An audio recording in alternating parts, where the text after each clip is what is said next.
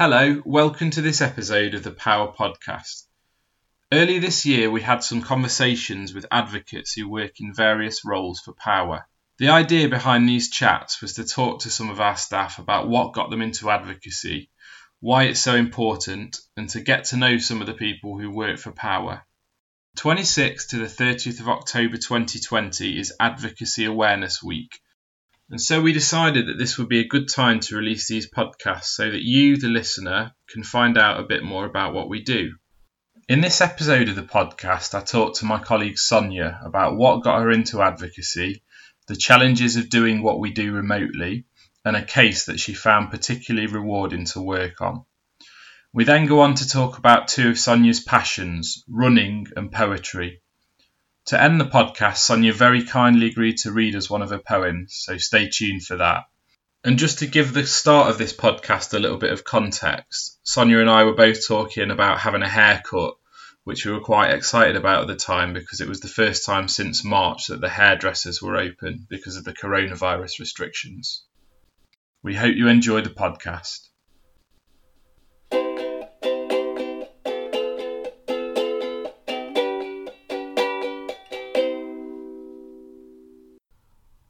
Today on the podcast, we have Sonia, who's an independent advocate working in Nottinghamshire. How are you, Sonia? Um, yeah, apart from having to have my central heating on in July today, I'm fine, thank you. Oh, it's it's pretty horrendous weather, isn't it? I've just got soaked going out for a walk, so yeah, just drying off and warming up.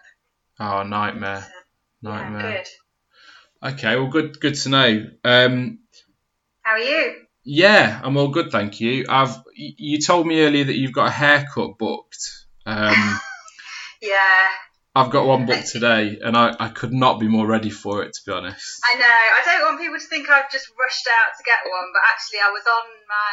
Uh, I was.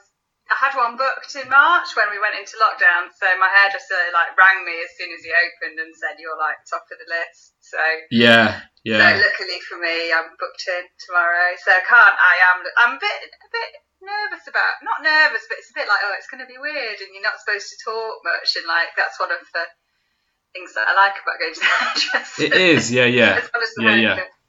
And the stereo, stereotypical question of like, um, where you going on your holidays, you just can't Yeah. ask it because no one's been anywhere. so no, um, yeah, no, it's it's going to be good. I'm I'm looking forward to it, but it's the same. I've got to wear a mask, and there's, we're not allowed any music and things like that. So Got bring, got you bring your own drink. yes, I'd not I'd not planned for that actually. That's a good a good tip. Yeah. But yeah, Yeah. it's good because I think you and I are both in the same boat. Like we're not going to be able to see soon if we don't like sort it out. Yeah, definitely. And mine seems to Yours naturally, getting bigger. yeah, it, like- I, like I like the Beatles, but I'm not like my hair for some reason just seems to turn into like a Beatles style haircut if I don't do anything with it. So it looks like I'm a super fan. Um, but yeah, hopefully it'll all be off today. so the first question, I, don't want to talk too much about coronavirus and things like that because this is more about us as advocates, but it's an important question because it's affecting us all at the minute. So, how are you finding working remotely during coronavirus? You know, do you miss that human contact with colleagues and with our clients? Um, yeah, I, I do. I really miss it. I mean, I think that the technology that we have available has helped massively. Um, and obviously, we are remote workers anyway. So, in terms of not seeing colleagues, I guess it's just not going in the office on the, you know, semi-frequent occasions where you'd you, would, and not having our, our meetings in person. But I think the weekly kind of catch up that we've been doing has worked quite well. Uh, but with clients, it's really, it's just, in some cases, it works well with video calls and things. But I just feel like in a lot of cases, it's almost like you've had a sort of a sense removed. There's so much you can't do and infer face to face that it just feels like it just makes makes everything a little bit more difficult. And, and and for the clients as well, things like not having access to private telephone to have a conversation on, you know, like IMHA clients, for example, that's really difficult and, and problematic. And, you know, you feel that you're not giving them the full support that um, that they need really. So, if we can talk about before coronavirus, because it you know it's so strange that before March it wasn't part of our lives and now it seems to dominate everything. But if we could cast our minds back to when you when you first got into advocacy, when you first started at Power, so what was it that kind of got you into this work? Were you were you working in health and social care before? Um, I was working in local government, so I was working as a, like a benefits advisor for Derby City Council, housing and, and council tax benefit, um, which I enjoyed, um, but um, it was perhaps a little bit one-dimensional. I knew that I wanted to work with people, and I knew that I wanted to work with, you know, in supporting people, but I wasn't quite sure what that would look like. And then I, I actually saw the job, uh, a job as an advocate advertised, um, and that was in it was around about 2009. It was a NHS complaints advocate job at Carers Federation, and I didn't know really what advocacy was. Um, but when I looked into it, I was like, I think I've always had a strong sense of fairness, and it just really appealed to me the whole idea of advocacy. Um, and yeah, went for the interview, got the job. It turned out to be a really good fit.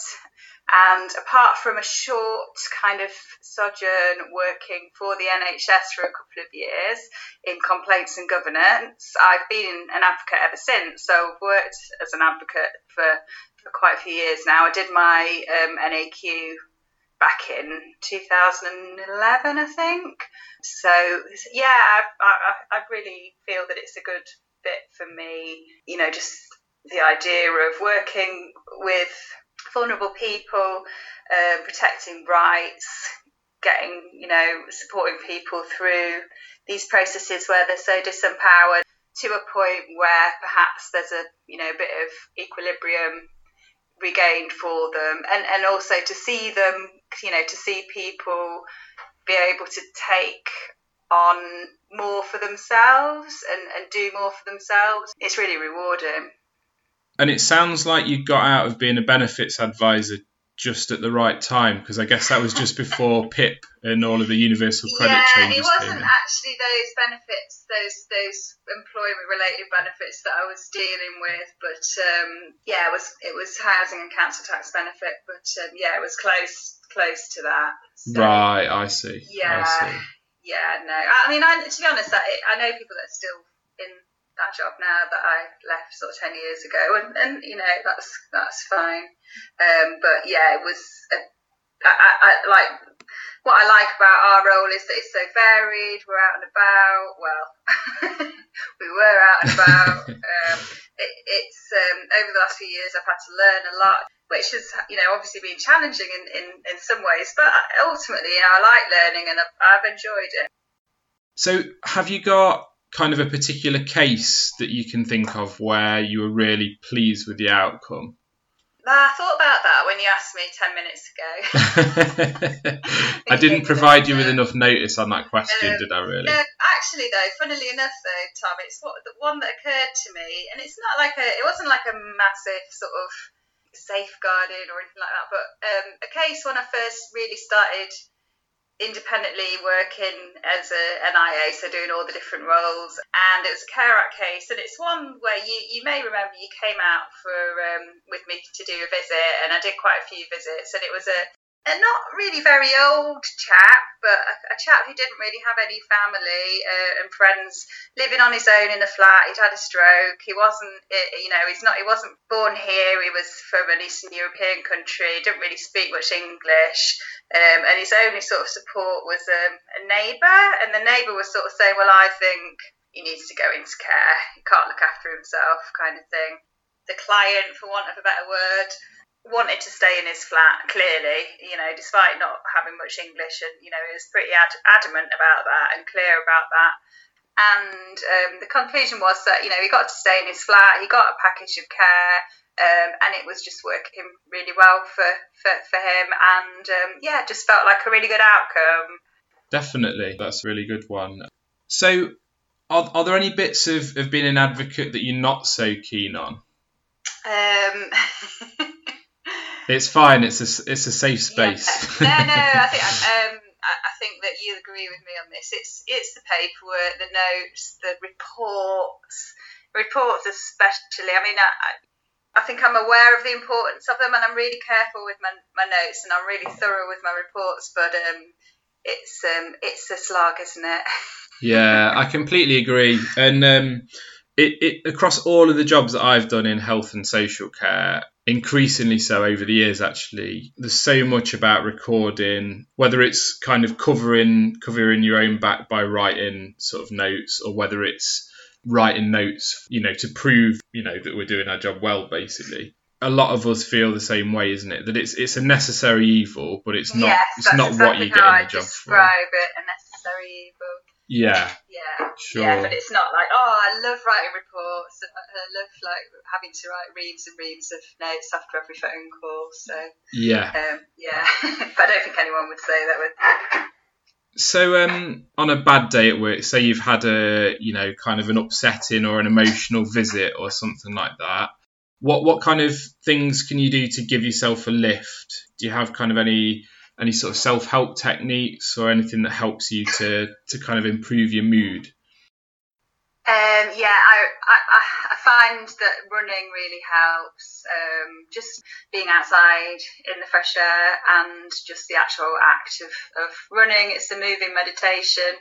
I, I love running. I'm not like a particularly fast runner or anything, but I just find it sort of so good for my mental health and, you know, just getting things into perspective, thinking things through sometimes. It's, it's just, um, it's a tonic.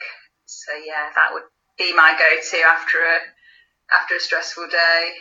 That's really good. I like that term, moving meditation. I've never heard it that really before. Is. yeah, I wish I wish that I could get to a stage in my running where it feels like moving meditation because usually it feels like kind of a, like I don't know, like I'm gonna collapse any minute. Ah, slow down. Yeah, I know what you mean. There are, but there are times when you know, probably brief brief points during a run where like it's really really kind of zen and really enjoyable. So that's good advice. Slow down. For me, like a big part of it is just being and I'm being outside. I'm lucky enough to live near, although I live in the city centre, I live near a really big, lovely park, and it's just been a. I love it anyway, but during lockdown, it's been an absolute kind of boon, really, to be, have somewhere so close that's beautiful green space to get out to every day. So. Yeah, I, I, I really do sympathise with people that haven't been able to get out, you know, kind of like middle of London or something like that, and haven't Yeah. got many green spaces around them. It's kind of kind of lucky living in Nottinghamshire, Derbyshire. You've normally got somewhere on the doorstep that you can go out and get a bit of fresh air. So, so in addition to your kind of day day job, your your work as an independent advocate, is there anything that you do, kind of additional projects on the side? I'm, I'm thinking, obviously, we've had these conversations before, but you work with the Women's Centre.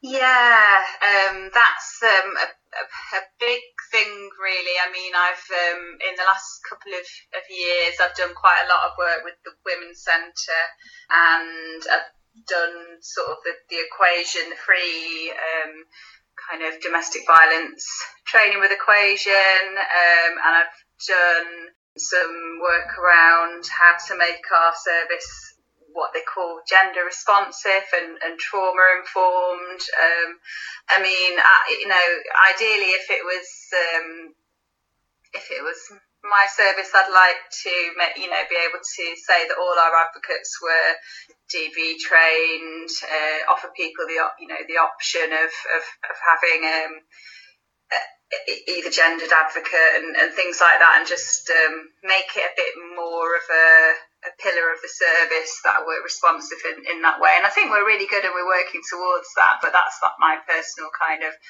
Um, and, and we've got some good volunteers who've really helped in the area of like putting us in touch with people and um, yeah, the Women's Centre have given us space, let us run training, let us run like advocacy and empowerment training that myself and um, my colleague Jill have like put put together a package. Um, we've done stuff around uh, International Women's Day with the Women's Centre. So um, yeah, sadly because of lockdown, um, you know, all of that stopped. So I'm just hoping that um, we're able to kind of start doing more of that stuff again when when we can. It's, it's interesting what you say on, and I think it's something that we could be a little bit more sensitive to is offering a gender appropriate advocate for every referral. So almost making that an, an option for people to select who they would feel yeah. more comfortable with. And, and, obviously that has to be managed like correctly because there are people, as with everything, that may abuse that. But I think you just need to have a bit of common sense around it. Um, and I think, yeah, sometimes it could be something that's considered when, when it perhaps isn't. That perhaps this person might really benefit from either a, a male or a female advocate for, for whatever reason but you know obviously we've only got the resources we've got as well so so that's that's all really interesting, um, Sonia. Something else that I want to um, talk about because obviously we've we've sort of talked about it together previously, and I know that you're a very a very keen and a very talented poet. So would it? Oh, thank you. would it be possible for you to kind of talk a little bit about how you how you got into that? How did you first start writing? Um, yeah, sure. I've always really written creatively in, in one form or another. I've always enjoyed writing. Um, suffered a big loss a few years ago, and like part of my way of processing that was to write and so like sometimes what was coming out was poetry um, yeah. so I, and it probably wasn't very good poetry at that point and it certainly wasn't poetry that I showed anyone um, but I kind of thought, you know, I've been dithering around with short stories and scripts and, and I kind of thought, well, I'm enjoying this. Maybe I should just focus on one thing. So I decided to focus on learning more about writing poetry and, and studying it. And so I tried to get myself to lots of workshops, tried to read more poetry and um, from that, I got involved in like the local spoken word scene, and one thing led to another. Um, I got, um, uh, I was a finalist. I was picked because of a poem that I'd written to be a finalist in an international slam that was part of um, Nottingham Poetry Festival um, in 2018. Um, and after that, I got, in fact, last year, 2019, um, and then I got a place on an Arts Council funded course that was um, for poets over the age of 30. I know you didn't think it, did you? So that was really good and just kind of developed uh, with with um, the course and um, yeah I've just met lots of people I've been asked to do sets I've just sort of kind of rolled with it and, and really enjoyed it and um, I'm in a couple of poetry collectives now um, so yeah it's been quite a wild ride really. I didn't expect it well I didn't really expect anything from it and you know I just kind of carry on doing it because I enjoy writing and, and in some cases sort of reading my words. Um, so yeah. Yeah, that's that's fantastic, and it's and it's amazing that something that um, probably started off as being therapeutic to you, and, and possibly still is, but but getting your stuff out there and uh, you know expressing yourself is can benefit other people as well, can't it? I think. It can, yeah, it, it can. Um, and the poetry community is just such a lovely community to be part of. Um, you know, for a start, they're all word geeks, which you know I feel like I've just found my my happy place with with a kind of group of people, and um, everyone's really just lovely and supportive, and um, you know that makes it sound really wet. It's you know there's lots of yeah, it's just a nice environment to be in there's lots of funny stuff and political stuff and rude stuff and sweary stuff. And, but yeah, as a community, they're just very nice people. So yeah, yeah, and I think um, for me, because I've I've always kind of enjoyed poetry or enjoyed song lyrics and things like that. But when you you know when you're in school and, and you kind of study poems that are written down in front of you, and, and some of them will some of them will kind of strike a chord and you'll enjoy them, but like read reading poetry is so different to actually hearing it spoken and because uh, I went to, I think I've been to like only a couple of open mic nights, but it, it really struck me the difference between reading something on a page and having the actual poet kind of recite that poem with passion and with feeling. Yeah, definitely. I I agree. It's really it can be really powerful spoken word. Yeah. Have you have you got any particular poets that that you'd recommend? Uh, yeah, too many to mention, really. I mean, um, in terms of uh, local poets. Uh, um, you may know of, um, well, you will know of um, Ravel in Nottingham. Um, she came and performed at our events last year. Yeah, she was um, incredible. And, um, yeah, I mean, she's uh, Ravel's just going from strength to strength. Um, she should have been performing with a, a, nationally sort of quite famous and successful poet you may have heard of called Hollie McNish. Um, but unfortunately, that had to be cancelled because of everything's been cancelled at the moment. Um, so yeah, and, and, and Ravel, you know, she talks a lot about mental health, and um, so yeah. Um, and then in Derby, you've got the, the, the, sort of the icon that is Jamie Thrasivoulou, who's the Derby County poet. Um, uh, and then um, Sophie Sparham. Uh, there's a brilliant poet called Emma Ireland who has a, a, a poem that she does um, that's a love letter to the NHS, which is which is just great, and she's hilarious. Um, yeah, just so loads of really great sort of grassroots local poets. There's uh, Manjit Sahota in um, Nottingham, who's um, uh, uh, heads up Poets Against Racism. Uh, so obviously that's very timely at the moment. Um, and you know, often these are people that do work in um, health and social care. Like I, I came across Manjit last week or the week before at a community community cohesion meeting where they have a difficult conversations meeting, and this one was about racism. And I was like, "Hey, Manja," and he had his Poets Against Racism T-shirt on, and it's like because there are a lot of quite you know politically engaged um, people. Um, there's a, a, a chap that I know in Derby who is um, works a lot in Nottingham around um, with autism. Um, he's like a specialist social worker in that area, and he's a poet as well. So it's it's funny how the two worlds sort of collide a bit but yeah, I mean, I can sort of say some, I can say some bigger names, sort of famous poets, if you like. But I just thought I'd like to mention more kind of local ones.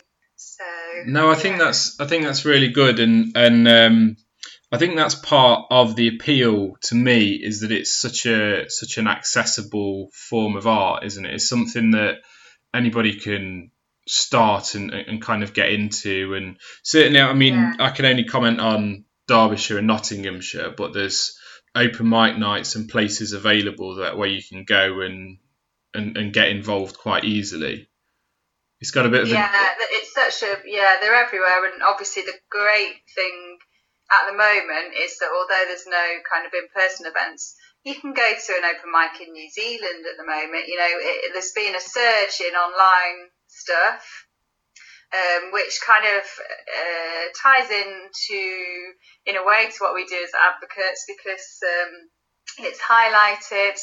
I think how you know, for, for, we've all experienced in lockdown how it feels to be kind of um, stop from doing things because of because they're not accessible to you. So we've all been in the shoes of you know perhaps someone who's um, not able to access a, a building or you know not able to get out for whatever reason because none of us can get out. So it's kind of made you realise, oh gosh, you know this is this is not good. There needs to be more out there in the form of you know things available online and I, think that's it's sort of made a very important point about accessibility.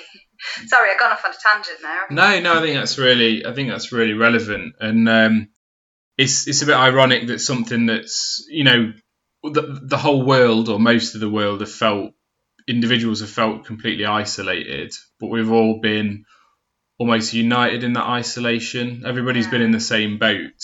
So yeah, like you say, anything anything that's that brings people together and helps people to make kind of come to terms with that is, is a really good thing.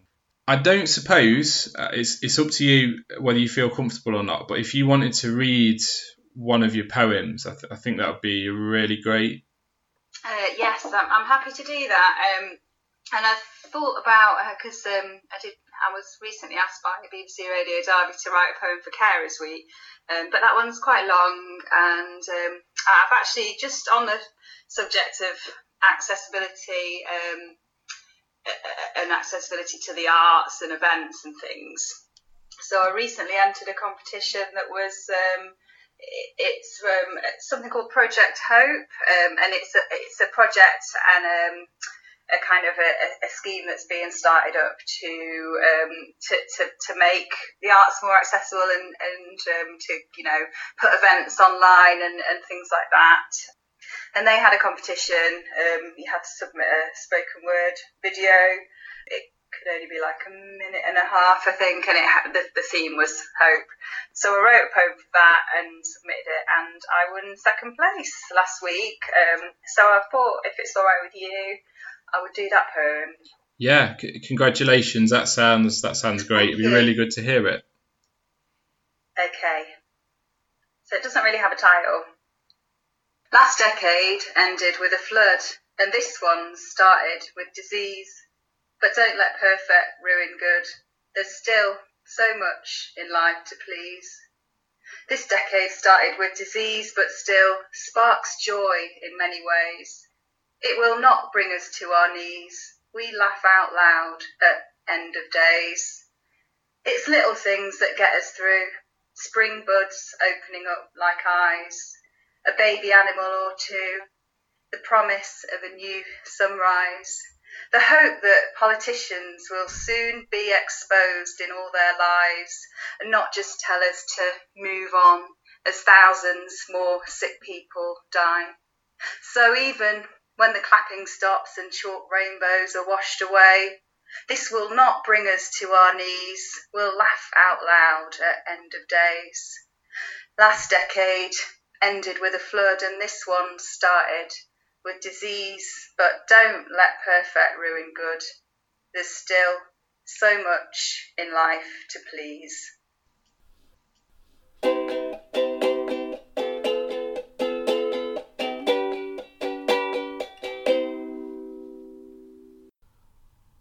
I want to thank Sonia so much for coming on the podcast and, and for reading out a brilliant poem at the end.